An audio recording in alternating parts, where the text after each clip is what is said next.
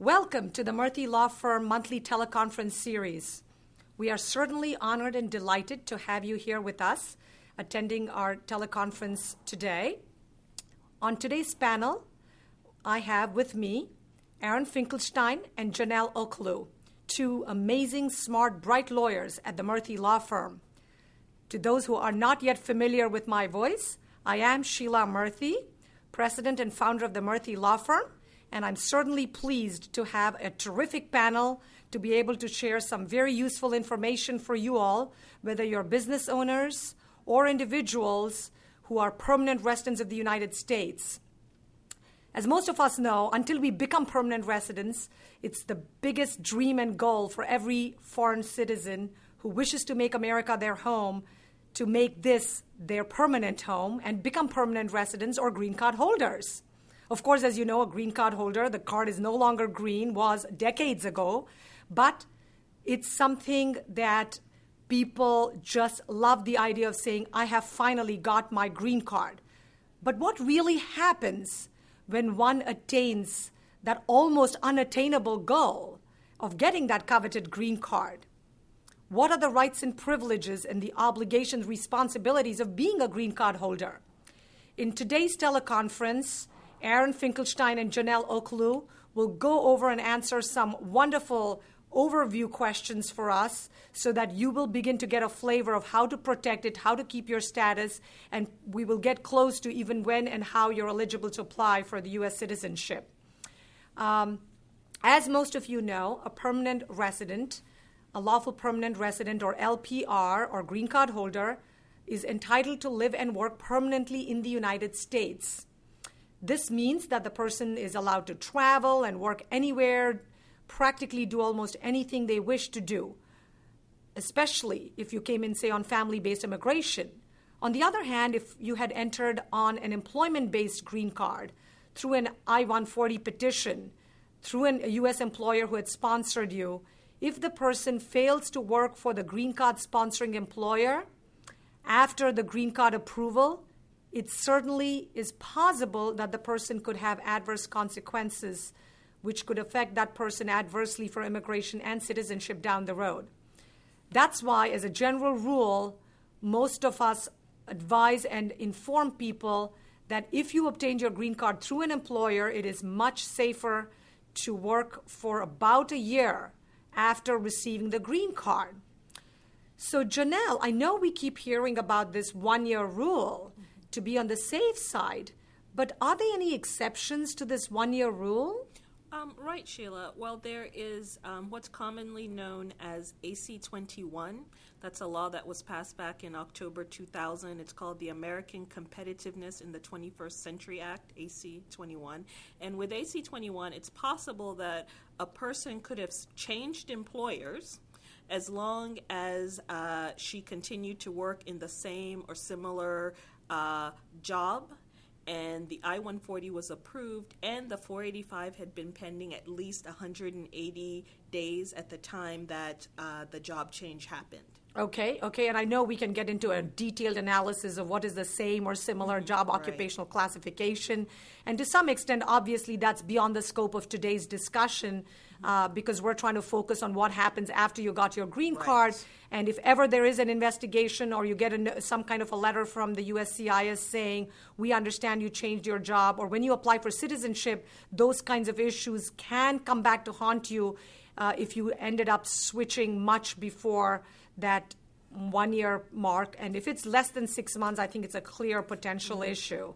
And we do every single day, including right now, right mm-hmm. before today, when I was talking to somebody, they said they left much earlier, and I'm always anxious about stuff like that. Um, and I also understand that, especially you know, in this current economic crisis, there are a number of employers who are forced to lay off or terminate an employee mm. because the company goes out of business mm-hmm. or the company is just having financial issues. Uh, what if the employee truly wants to stay and work for that employer um, who sponsored the green card case? Uh, but is not able to because the employer either terminated the position or said, I'd love to have you, but I can't afford to keep you any longer. Right, right. Sheila, you're precisely right. Um, in these difficult economic times, um, it is possible that even if an individual wants to work for their green card sponsoring employer, things happen and they're not able to. In that circumstance, I would definitely say to the uh, foreign national employee that it's important to document, document, document. Keep a good record. Um, make sure that you keep, for example, email communications or letters that you got from the employer showing that uh, you were ready and willing to present yourself for employment. You uh, had the intention to work for them all along, but for whatever reason, they weren't able to take you on. So, for example, uh, if maybe there was a press release indicating that sometime soon after you got your green card, the company went out of business, then clearly that's not your fault. So uh, just make sure that you keep that kind of documentation so that if the issue ever comes up in the future, um, you would be able to uh, show that it, it really wasn't anything that was your fault.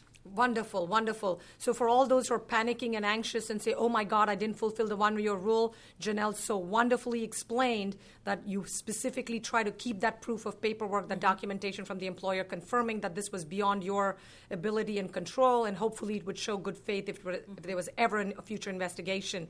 One of the very common questions that we often get asked, Janelle, is, hey, I just got fired, I got terminated, I lost my job. Now, if I mm-hmm. accept or take unemployment insurance, Will that jeopardize my green card? Will that jeopardize my filing for citizenship? You know, is that considered uh, some sort of a benefit of the U.S. government? Uh, you know, will that what, what happens? Is that allowed? Am I allowed to take unemployment insurance? Um, Sheila, the short answer is yes. Green card holders are eligible for unemployment insurance. Um, unemployment is not considered um, public means tested benefits. It's something that you pay into while you're working and that your employer has paid into. And uh, if you find yourself um, without a job, if you've been laid off and you're a green card holder, yes, you are eligible for unemployment as long as, you know, of course, you meet the other qualifications uh, that your state sets out. Okay, superb. Uh, now we're switching gears and we're going to jump to Aaron, who has surprisingly been really quiet for the last five minutes. And those of you who know attorney Aaron Finkelstein know that that is a rare treat. Uh, because he is just so knowledgeable and brilliant, and he has all this knowledge and information oozing that he's dying to share with you all. Uh, Aaron, um, so what is another privilege for a green card holder? Um, namely, you know, what are the other relatives or family members that one can sponsor when one becomes a permanent resident or green card holder? Thank you, Sheila. It's a great question. I think the biggest point is transmittal. Uh, the ability for a lawful permanent resident to file some petitions for either a future spouse or for one of their unmarried children. Um, uh, an individual has the right to file an I 130. It's an immigrant relative petition for a spouse or an unmarried child of any age uh, that's not deemed a derivative beneficiary of one of their actual of their green card application. However, given the current backlogs that are going on in relation to uh, filing a petition through the through the uh, through the category for lawful permanent residence for spouses and children, it's generally a good idea to take advantage of this opportunity to file as soon as possible to try to lock in what's referred to as a priority date to allow the process to go through as quickly as possible. Uh, it, it should also be noted that if an individual got his green card through employment, that any spouse or child that he or she had at the time the green card would, was approved can be considered is considered a derivative and can obtain the same benefit as the principal, the same benefit as the um, as the employee that obtained the green card. Uh, this means that if a person was already married or already had a child that was born abroad, when he or she would obtain their green card, uh, they do not need to file the I 130 petition. Uh, the same would apply for an individual who got his green card uh, through a family based petition when he or she was already married. They also would have the same option of this type of transmittal. Okay, and I know I remember in one case where the individual, for some reason or the other, contacted us several years after getting the uh, green card and wanted to sponsor the spouse and children who was live uh, because the family was living in India at that time, and multiple lawyers before he hired the wonderful team at the Murthy law firm kept telling him that he had to file an I-130 petition and he had to keep waiting and waiting and waiting for the priority date to become current, which could be six or eight years. Otherwise, his fam- wife and children would be separated from him and we assured him that they were everybody else had given him wrong information that we absolutely could do a following to join we filed the A24 and we were able to bring him and his uh, wife and his uh, children um, almost immediately within the six to nine months processing times. Uh, and it was purely processing time because the priority date was current because it was a very old I 140 uh, labor certification and I 140 with a very wonderfully old priority date. Okay, Aaron, so to continue, so then if a new I 140 petition is not required for certain derivatives, how does the derivative spouse or child get the green card? Well, if it's a derivative spouse or child is already present in the United States and they're in valid non-immigrant status for uh, for uh, family-based, if it's if it's employment-based, they're either in valid non-immigrant status or they've been out of status for less than 180 days under the 245K provision. Uh, then all they would need to do is file the I-485 application and put it in queue in order to adjust status. If, on the other hand, the derivative spouse or child was living abroad, uh, then the, the primary, the person who obtained the green card, should file a form called an I 824 for action on an approved petition for the derivative family member and um, the case will either will go as a follow to join and will process through the consulate. Okay, fantastic. Thanks, Aaron. Now coming back to Janelle. Mm-hmm. Janelle, you know, immigrants tend to be very much closer. And I don't want to say that Americans are not. Americans are certainly close to their families members. But a question I get asked all the time is how can I bring my mother? Now, I don't hear father as much, but I hear mother all the time. How can I bring my mother right away now that I finally got my green card after waiting six or nine or 10 years? Bring my mother into the United States as my dependent. So, how can one petition or sponsor? One's parents or brothers or sisters after one becomes a permanent resident or green card holder. Okay, Sheila. Unfortunately, you're, you you know you are right that people are very close to their mothers and fathers too, and brothers and sisters. But unfortunately, green card holders cannot petition for their parents, nor can they petition for their siblings or married children. That is something that's a right that's reserved only for U.S. citizens. So you have to be a U.S. citizen, um, either you know born in the U.S. or through naturalization, in order to be able to uh, petition for a green card for your parents, your brothers and sisters, or married children. That does require U.S. citizenship. Okay, great. Um, so let's now discuss some of the obligations and the responsibilities uh, now that we understood the wonderful privileges of being able to sponsor family members and what you know what all you can enjoy and limitations to that, as Janelle just explained, uh, some of the obligations and responsibilities of a green card holder. Um, is there i know people keep asking about this you know what exactly is the responsibility of all non-us citizens which includes obviously green card holders and non-immigrants to inform the uscis about a change in their residence or home or address. Janelle? Right, right Sheila. Um, that is, in fact, right. Basically, anyone who's present here in the U.S. who's not a U.S. citizen, anytime that individual moves to a new residence, they have to file what's called a Form AR 11 and inform the Immigration Service of what their new address is. In fact, the AR 11 should be filed within 10 days of moving to a new address. The great thing is that uh, these days the AR 11 can be filed online. You can do it very quickly on the USCIS website. That's www.uscis.gov and uh, just kind of take care of that right away. So it shouldn't be a burdensome thing at all. And you know, this is something that I know even once, I think in a live Murthy chat, somebody said, No, no, no, Miss Murthy, I think you got it wrong. Um, you know, I'm Murthy for Americans and Murthy for Indians, but but basically said, no, no, I think that uh, you're wrong. It's only for H-1B holders, not for permanent residents. But in fact, yes. everybody mm-hmm. other than a U.S. citizen has to notify the USCIS of any address change within correct. 10 days of moving to a new address. And there are penalties under the law, as Janelle just explained. Uh, which is a, mm-hmm. considered a pretty serious violation, which is really scary. Right. Luckily, right. they don't enforce it, and most people mm-hmm. notify them and don't say that I moved, you know, three months ago. They mm-hmm. make it sound like they just moved. But really, I guess as soon as you find out, because the violations happen if there's a knowing violation of the law, and I guess if you didn't know mm-hmm. about it, which you know is sure. the excuse for most people. Uh, but still, you know, why why not follow it? And all of you who are listening to this are yes. clearly educated and bright mm-hmm. and capable. So please do not violate U.S. laws. Um, Aaron, another obligation of a lawful permanent resident or green card holder is to pay U.S. taxes. But what if the person did not earn income in America? What if the green card holder actually lives or has a business or owns property abroad? What happens?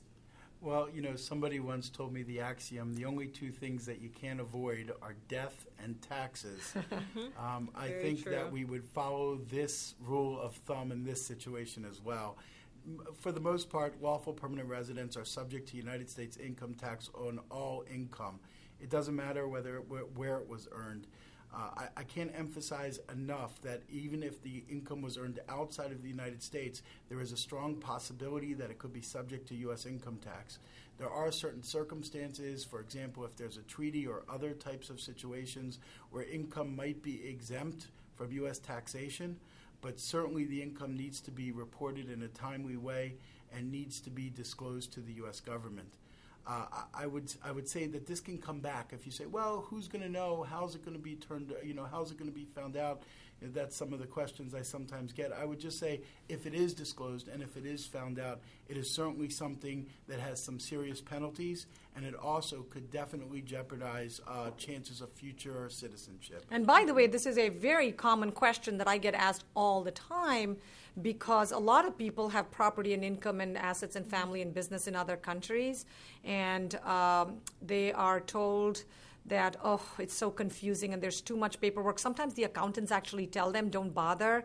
But this could be a problem. Now clearly there is a income tax treaty between the united states and india um, where income that is earned in india is exempt from us taxation.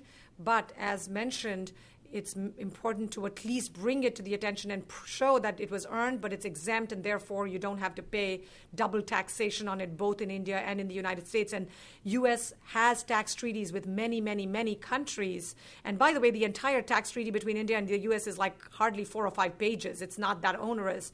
But if you need desire, you know, information, it's always advisable to consult with a good attorney or tax specialist who specializes in international taxation, preferably with the country of which you're a citizen. Uh, Janelle, jumping back to you, another mm-hmm. thing that the green card holder obviously, mm-hmm. and this is another very common issue, unfortunately, is in, sometimes smart, good people do silly things that for which they have to pay very heavy mm-hmm. price. And I'm talking about crime. And I know crime sounds horrible, but sometimes even a silly small thing like a driving while intoxicated or driving under the influence or shoplifting.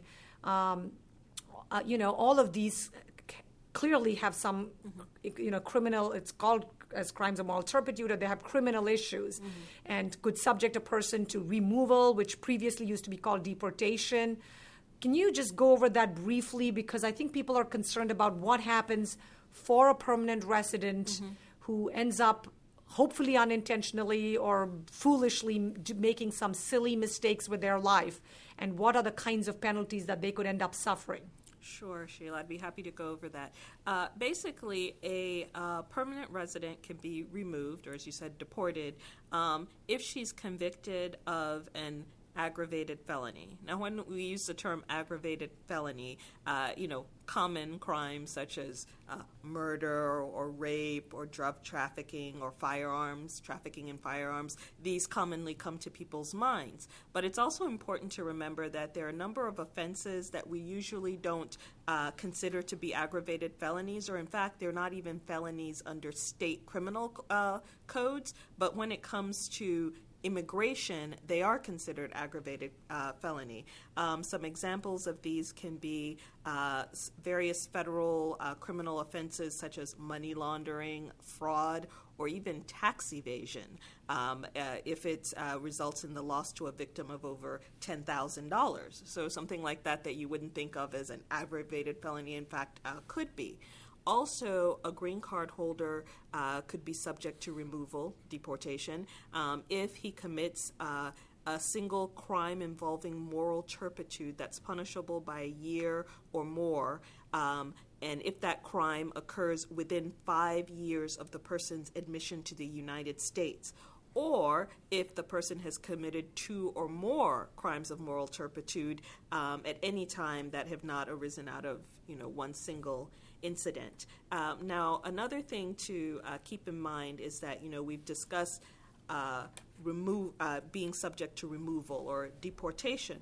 But there's also another uh, legal distinction, and that is that certain crimes can make someone inadmissible to the United States. So it could be that the crime um, is not so bad that they would actually deport you. However, if you happen to be outside the country, even for, say, travel, and you're trying to now come back into the United States, and the port of entry could see that you've uh, you've been convicted of a certain crime, it's possible that they could actually uh, declare you to be inadmissible and not let you back into the country. So there's cer- so there's certain crimes for which uh, we would recommend to people that hey, it's probably best that you not even leave the United States. So all of that to say, if you're a green so you're saying holder, even a short vacation, a two week vacation, yeah, is considered you, an you admission. Step outside and you're trying to come back in. That's considered an admission. Could be viewed as seeking admission into the United Mm-hmm. States, and if you're seeking admission and you have this somehow, and I know people who say, you know, we're very good, we would never do anything to violate the law.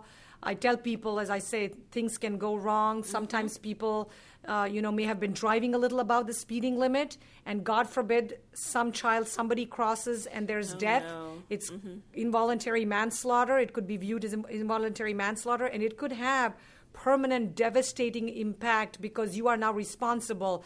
If the child ran and crossed the street, and uh, you know you were driving within the speed limit, then then it, there's no case. But if you were in violation of the law and it's somehow viewed as reckless or or, or you know negligent or reckless, and mm-hmm. reckless is where it can become a big problem and it results in involuntary manslaughter. It's huge, Yeah. and people don't realize that because people think, oh, don't don't waste my time, you know, talking to me about criminal stuff. I would never do that.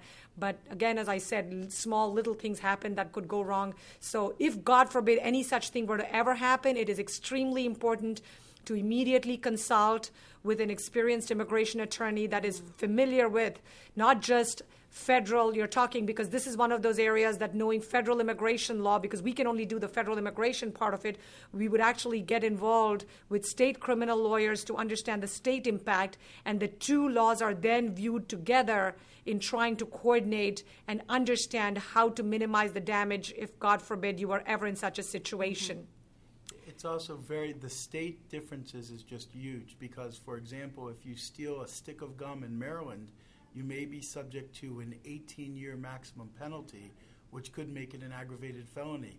However, if you stole that same stick of gum in Virginia, where the maximum penalty is one year, it may actually not be an issue or something that's more easily resolved. So you may have a friend or somebody who says, hey, this happened to me in Florida or Arizona or Boston, and you'd say, oh, I had a similar type of situation. I'm cool because he was cool. But that's not necessarily the case. Mm-hmm. Everything is a case by case basis. And if you have any type of incident, it's better to be safe than sorry. And to further elaborate on Aaron's point, it's not even just state law. So if somebody did it, for example, in Massachusetts or Maryland or whatever, the truth is it's the it's the law on the date that the the crime occurred. So if five years ago the law was slightly different, or two years ago from today, not only are the jurisdiction issues extremely important, but also the timing and the code and the actual language under the state criminal statute and federal. Bottom line, extremely complex, extremely convoluted area of the law that clearly uh, you want to get absolutely the best possible information to ensure to try and protect yourself and your family from having to pack up and leave. Um, Aaron, does the green card holder have an obligation to actually serve in the U.S. military because with the war going on in Afghanistan and Iraq, everybody's afraid of what this means for their you know daughters or sons to have to uh, serve in the military, and people have been talking about cons- military draft in America for, for, for a long time now. So, no, and it is very scary to have a compulsory uh, military draft.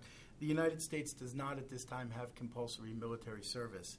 Uh, however, if you're a male permanent resident between the ages of 18 and 26 years old, you do have to register for something called selective service, which is if there is a draft, the process of which they would um, they would pick people to be able to serve. Um, this this can be done at any post office and usually only takes a few minutes to complete. It's filling out something akin to a postcard with your details and information. Uh, failure to register. If you don't register between the periods of the time that you're 18 and 26, uh, if you're 27, for example, late registration or don't register at all, uh, it can affect you and it can result in a denial of your naturalization case. There are some exceptions based on age and time, but generally it's, it's something that can have a very negative impact. Okay, good. And all of those exceptions that Aaron just briefly alluded to are available for free in articles in the Murthy.com and Murthy website. Uh, and by the way, I do need to point out if anybody is, um, you know, recording today's session, it is illegal and unauthorized for you to record this information because it is copyrighted material of the Murthy law firm. Uh, so we would expect and appreciate your cooperating in that and switching off your recorders if you had turned them on, and if you hadn't, I'm glad to hear that. Uh, and again, please do not uh, do that because it is not legally permissible as it is copyrighted material and information, as all of our teleconference sessions are. Uh, Janelle, mm-hmm. um, so now that the person has his or her green card, what happens when he or she wants to travel outside the U.S.? Okay, so basically, for a green card uh, holder who wants to travel abroad, uh, they're required to use the passport from their own country. And in that case, the green card serves as somewhat of a visa, allowing you to return back uh, to the United States after travel abroad. Uh, generally, uh, the green card is valid for uh, reentry for one year. Um, so uh, just to keep in mind that that's not permission to remain outside the United States for extended periods of time. Okay. Okay, great. Thank you, Janelle. Um, and, you know, it's commonly believed that the green card um, is a permanent residence. But now we have just gone over the ways in which the individual can jeopardize that permanent status. So, what should the green card holder do to maintain that status without jeopardizing it. Okay. Uh, well, uh, uh, Sheila, as you've said, a green card holder is a lawful permanent resident of the United States. So the important thing uh, to remember is that the U.S., America, should be the individual's permanent residence. Um, so, if um, ever the person travels outside the U.S., uh, they need to maintain their intent to return to the U.S. as their permanent home. Um, in essence, uh, an individual should always think of the United States as their home and not establish a permanent residence in another country. Um, it's important to always maintain that tie uh, with the United States. Um, so I, I, know that one thing that often comes up in uh, consultations is people want to know if it's okay to just kind of touch down in the U.S. once every six months. You know, come back mm-hmm. to the mm-hmm. U.S. for about a week, um, uh, once or twice a year. Is that good enough?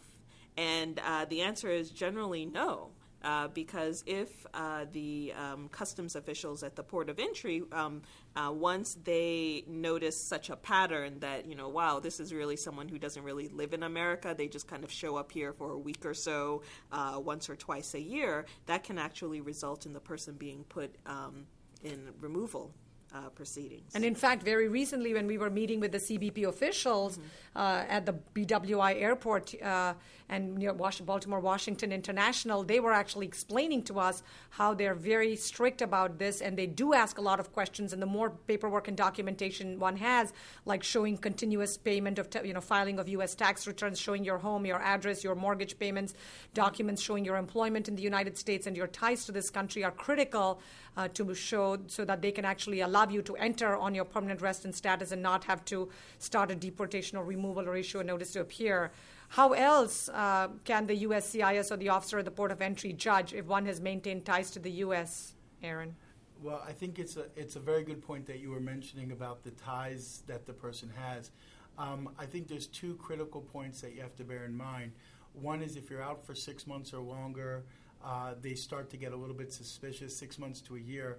I think after a year, uh, based on our discussions with CBP, they actually go to supervisors to get their approval to allow somebody to enter.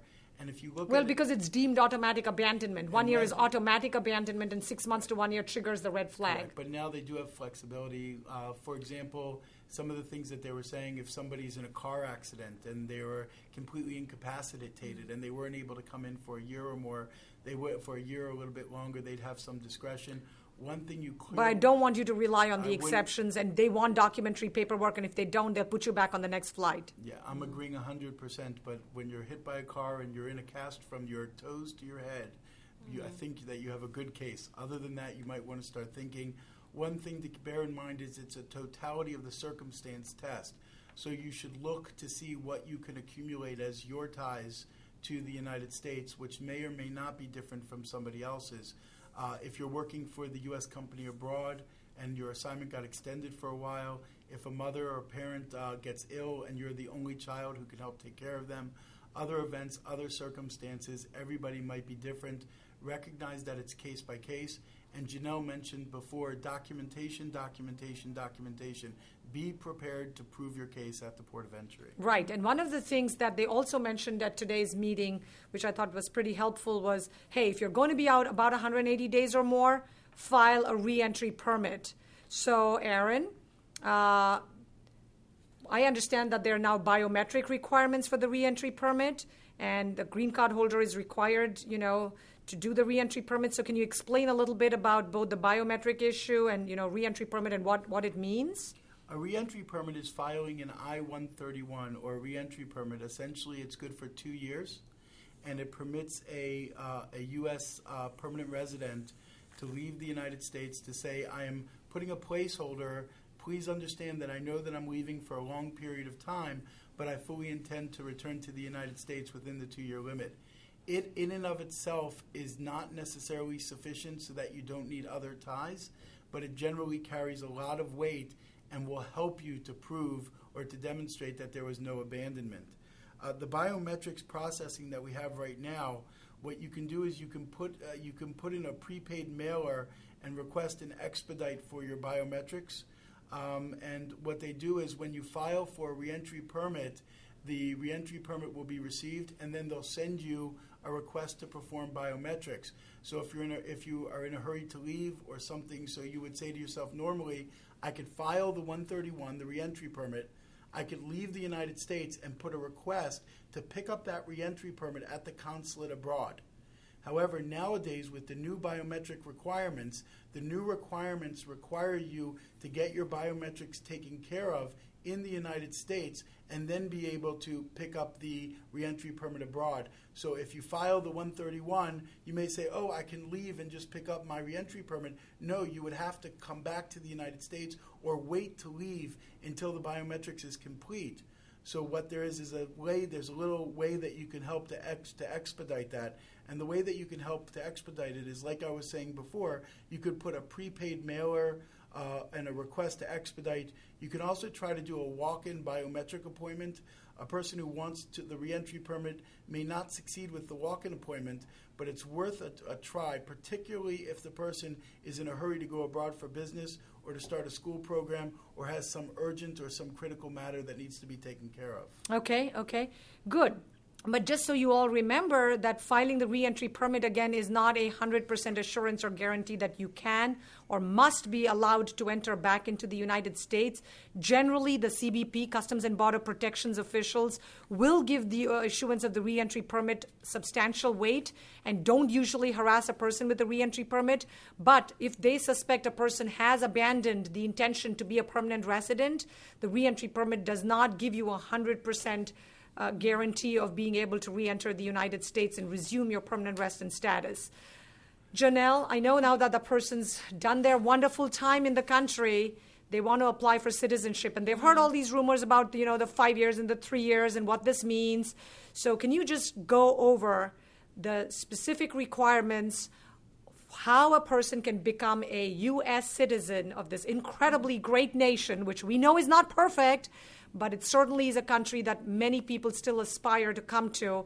The different criteria and uh, you know, what, what, what kinds of requirements need to be satisfied.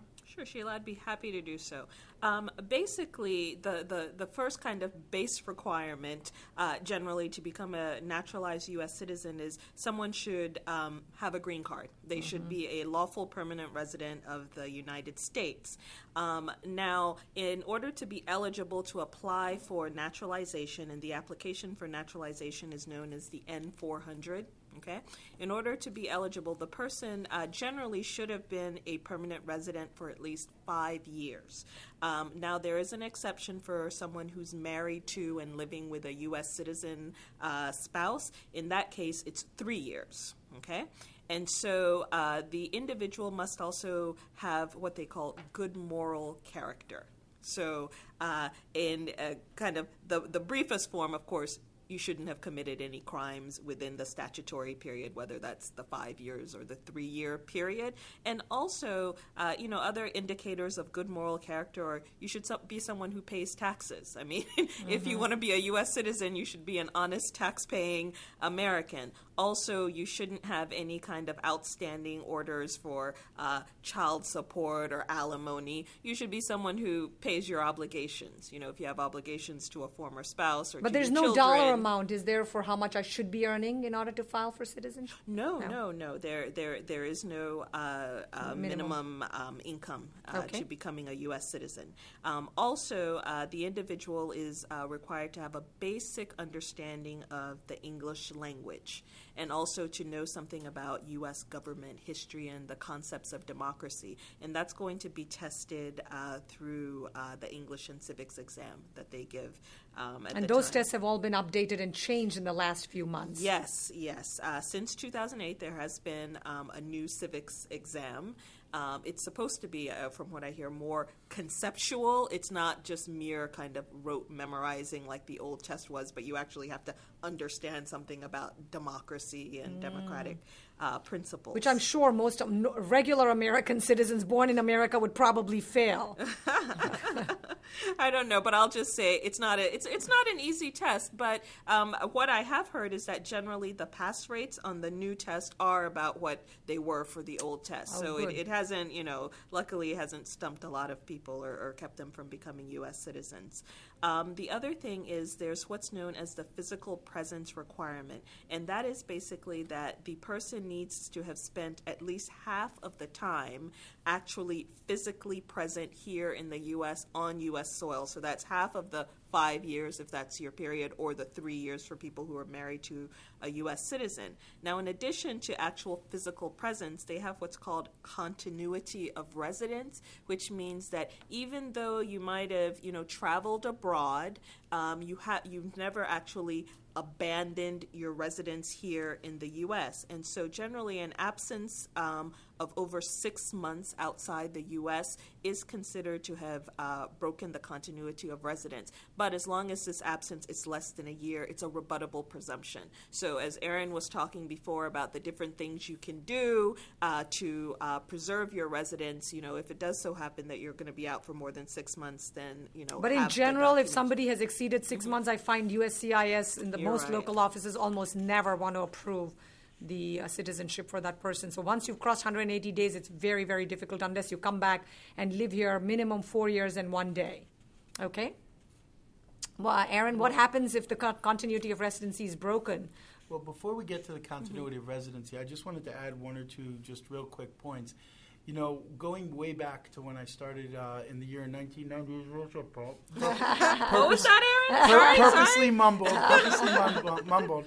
But I can tell you that um, that in 1996 they came out with a very important technical correction act to the naturalization rules, and this is critical because a lot of people have older parents who they sponsored or who they've brought in after they themselves became citizens.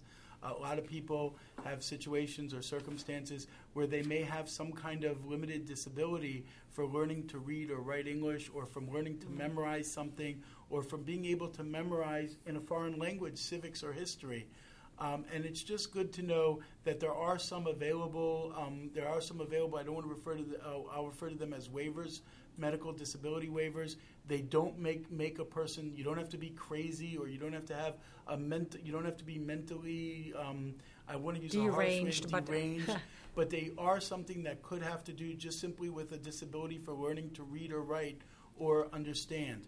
So that's something that I think is uh, is very very important. Okay, Aaron, I know we're really short on time. We're 40 minutes, and we have to wrap up between 30 to 45 minutes. Okay. So we're kind of getting really Sure. running. So you asked the question. but basically, it's medical waivers, and there are everything in the world, practically Right. with any law, is there's an exception to the law. And the only and the only other point I want to say real quick in 10 seconds Okay. is you may lose at the USCIS if you've been out for 6 months and you've documented it, you may lose to the 336 this, the first level appeal. But I'm pretty sure if you file a writ of mandamus to compel the government to make a fair decision, that the officer, that the uh, that the U.S. attorney and the judge may say, "Let's give this a second look." So if you feel that you're in that situation and you're pushed for citizenship, don't necessarily give it up right away. Uh, shifting to your question about breaking the continuity, I would tell you that once the continuity for residency is broken, uh, the person who returns to the U.S. must reestablish the continuity for a period of four years or a day and a day, or in the case of someone married to a U.S. citizen, two years and a day. Uh, before and by the way, the three month rule does not apply to that uh, four years and uh, one day rule. Absolutely. Um, okay, so what if I'm being actually transferred by the employer, um, you know, and I'm required to be there for a really long period of time? Does that break the continuity of residence, or what are my options? Well, a common problem faced by some permanent residents in the modern U.S. workforce is the preservation of their continuity of residency. Uh, and primarily, they're concerned about it in order to qualify for the for the naturalization. Uh, at we at the Murthy Law Firm, we receive more questions on this matter than ever before. I think that U.S. immigration law does provide a mechanism, does provide a way for permanent residents who are absent from the United States for more than one year to, preserve to preserve their continuity for naturalization purposes. There's a form called a N470, and filing this N470 can be a solution for these people. Okay, Janelle, we'll let you wrap up. But basically, because of the economy and because of situations, a lot of people don't have jobs. They're losing their jobs. They're getting terminated. And they're saying, hey, the Indian economy is growing even at a conservative 6%, which is more than double or three times of the U.S. economy right now. Why can't I go back and work there because I already got my green card?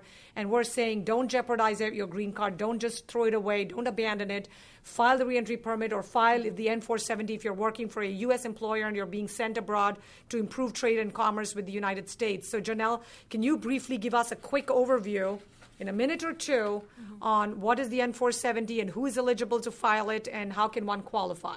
Sure, Sheila, I'd be happy to do so. Basically, the N470 is the application to preserve residence for naturalization purposes. So, as you said before, for people who are going to be abroad for an extended period of time, take care of the reentry permit. Get the reentry permit. Unfortunately, the reentry permit it's not going to preserve your residence for naturalization. That's only going to come with the N470. And uh, the people who are eligible to file N470s are individuals who are employees or contractors of the U.S. government, American research institutions, or employees of American uh, companies or their subsidiaries who are engaged in um, foreign trade and commerce. Okay, and also uh, certain individuals who are performing uh, religious duties um, outside of the United States. Basically, in order to file the N470, the person must have been physically present in the United States for an uninterrupted period of at least one year, 365 days, after becoming a lawful permanent resident. Now, I realize that this is probably a difficult hurdle for some people to You're telling me even a two week vacation outside would break Even two days. Oh Sheila. my Even God, two that is days, so unfair. you It's wouldn't ridiculous. qualify for the N470. So you need to have 365 uninterrupted periods, you know, physically here in America. Aha, okay. Well, I, I know we could go on, and there are some really other interesting issues. Uh, I'm sure some of you have been reading Murthy.com, have read about the MAV and I, the MAVNI program, uh, where you can actually bypass being the permanent resident altogether if you're a healthcare professional, a doctor, a nurse, therapist, maybe even certain uh, interpreters of certain languages like Tamil, um, Punjabi, um, you know, some Indian language, Urdu, some languages were included, which I thought was fascinating, where you could actually agree to work for a certain period of time, either a three year contract or a six year commitment to work in the military selected reserve, and you could bypass being a permanent resident and get citizenship if you're in valid status. And so there are some exceptions. You know, there are lots of articles, as always, on Murthy.com.